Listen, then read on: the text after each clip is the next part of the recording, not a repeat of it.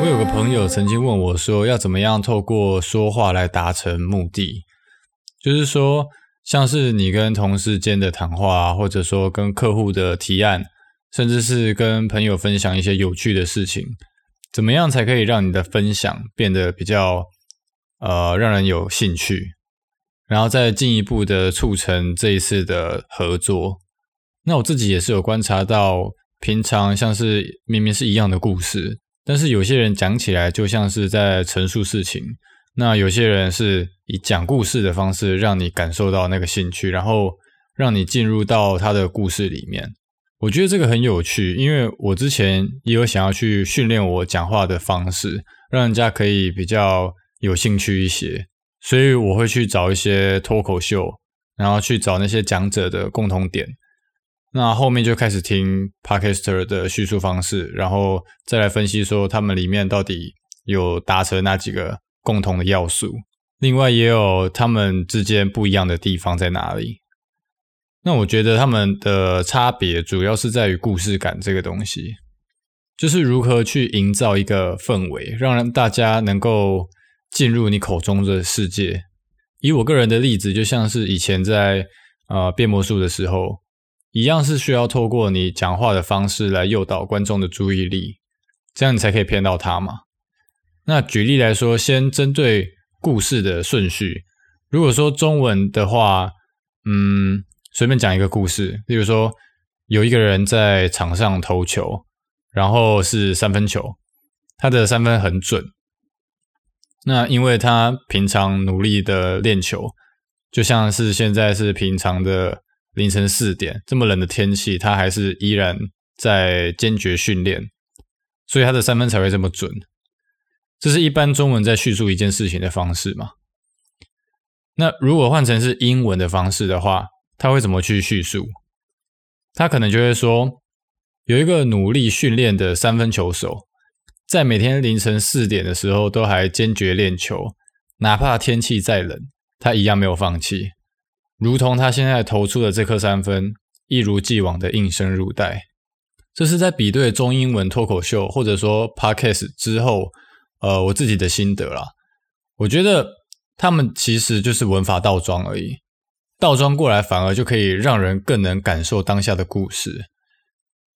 英文的方式是从外面慢慢带到里面，也就是说从环境慢慢带到主角，就像是我们在看电影一样。很多美式的开场都会先呃放一个大远景，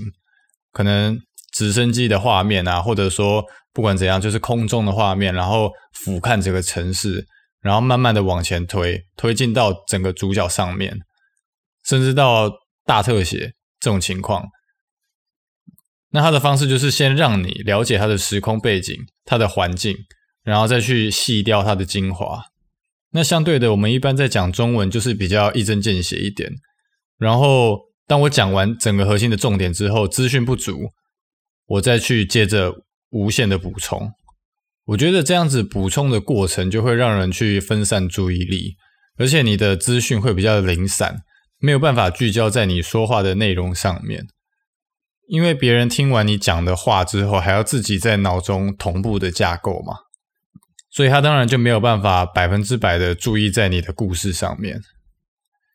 那再举另外一个例子，呃，这一次我把它倒过来讲，因为怕中英文顺序，我刚刚是中文先说，然后再换英文，怕这样子可能会影响感受，所以我这次把它倒过来。那就以呃我当兵发生的一些趣事来说，就是我如果想要跟我朋友分享的话，大概。英文的架构会变成说，呃，我当兵的时候，因为忽冷忽热的天气都睡不好，而且我右边的邻兵还会在睡觉的时候踹我，因为半夜的时候有人打呼超大声，那那一个人刚好就睡在我左边，那以为是我在打呼的情况下，我就一直被右边那个踹，踹到退伍，直到退伍的前一天，他才跟我讲这个情况，然后最后才发现踢错人，跟我道歉。这就是从环境慢慢带到事情的重点。那如果是中文的话，就会变成是我当兵的时候，有人半夜都会打呼超大声，甚至我隔壁的邻兵都以为是我，然后还来踹我，想让我安静一点。啊，我那个邻兵刚好睡在我右边，打呼的那个睡在我左边。直到退伍的前一天，右边那个才跟我讲说，发现踢错人。然后那时候刚好天气又忽冷忽热，所以我整个就超难睡。虽然只是几句话的小故事，可是应该可以感觉到一些差别。就是英文在叙述的时候，从环境再带到故事；中文则是直接讲核心。我就是直接跟你讲说当时发发生的事情，然后我再去补充刚刚所说的东西。就像是我讲到一半，然后才跟你讲说，哦，一个在右边，一个在左边，然后呃，最后才来补说，哦，那时候天气不好，所以加起来我很难睡觉。那如果套用到提案的过程，谁不希望对方能够了解你提案的核心，然后完全去感受呢？因为你在讲故事之前就已经把整个故事的架构都已经架好了，所以别人不需要再去花一些心力去。呃，把你所讲的东西再组织一遍，这是我观察到英文脱口秀比较常呃发生的情况啊。就是你看他的脱口秀，基本上不需要去重新构思他的当时的环境，反而可以很沉浸在他讲的故事里面，然后最后再来一个爆点。OK，那接下来，当你可以把这些感觉完整的带给对方之后，你应该怎么样去左右他的思路呢？呃，先说明一下，这些东西都是纯属我个人的经验还有观察，没有实际的考证，所以大家还是需要嗯独立的判断这些事情。那我自己的左右对方思路的方式，是不断的跟对方确认我们的频率，就是一直跟他对频就对了。这个方式其实是从很久以前我在变魔术的时候去训练到的，因为像是在变魔术的时候，例如呃。我把你选的这张牌放在这里，然后都没有人可以动它，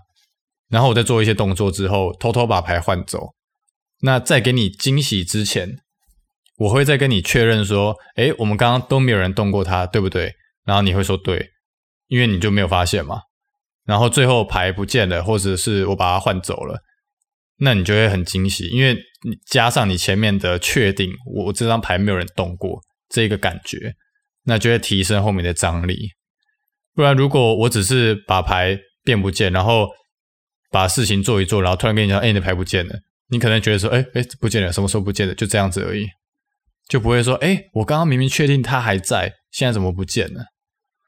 所以这个跟提案的收敛一样，需要去做多次的确认，让对方觉得说我这些确认都是根据我自己的想法，然后我都有 get 到。他才会变得比较安心嘛，然后去慢慢听你在讲什么。不然你在讲东西的时候讲太快，可能他还在回想前面讲的东西，然后你已经讲到后面去了。那这样子你们没有对频的情况下，要怎么样讨论出东西呢？那当对方确认的话，就是进行下一个对频嘛，就是我们进行下一个阶段的讨论。那如果不确认，就是继续讨论这个问题嘛，因为他就是现在目前所意见分歧的地方。所以这样子，你的问题才会慢慢的线索，而不是无限的去发散。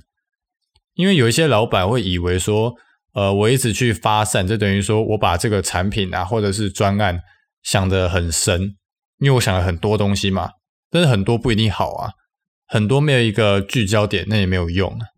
这种方式事实上只会让你的东西无限放大而已。那讨论到最后再来说，OK。我们已经刚刚想了这么多东西，然后现在我们从头让一遍，然后去评估说它的顺序还有可行性。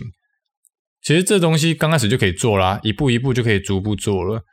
所以这样相对来说就是浪费了很多时间和精力，而且根本就没有确认什么东西，你只是一直在，嗯，讲难听一点就是许愿而已啊。我们通常在做研究的时候会分为发散跟收敛，常见的发散方式就像是。呃，一般的 brainstorming 就是脑力激荡，大陆翻译叫做头脑风暴。那收敛的话，针对研究，它就会变成说是各种的验证方式，就是看你要质化分析还是量化分析嘛。不过，一般像我在对谈这种客户的时候，通常我都是以协助收敛居多。看你要用金石画布让他确定说他的商业模式到底完不完整，还是说呃竞品分析，看你有没有地方没有漏掉的这样。那进行到这个阶段，当你可以去 follow 到开会的进度，或者说我们对谈的速度，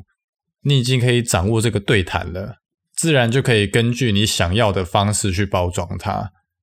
接着再慢慢去导到自己想要的结果嘛。例如，呃，之前很有名的例子就是，呃，某个饮料店，然后如果你在里面去点饮料，然后你不想要点大杯的，你问他说有没有小杯的，然后他就拿出一个杯子，就是比台面上的杯子还小的杯子，问你说，诶，这样 O 不 OK？嗯，可能就是下意识觉得说这就是小杯的，那当然 OK。但是你怎么知道他没有更小的？因为他没有说这是最小的啊。所以这个就是对对话的一个掌握嘛。如果过程中有不对的地方，对方不认同的地方，他当然就会进一步的来纠正你。但你知道说，你不是不清楚他在想什么，只是你引导的方式，或者说你提案的方式，他不接受，就这样而已。就像是刚刚的杯子，他可能就会问说，还有更小的吗？哦，那你就必须拿出更小的了吗？因为你就没有说这是最小的啊。那在这个过程中，其实你就是一直在引导你的提案呢。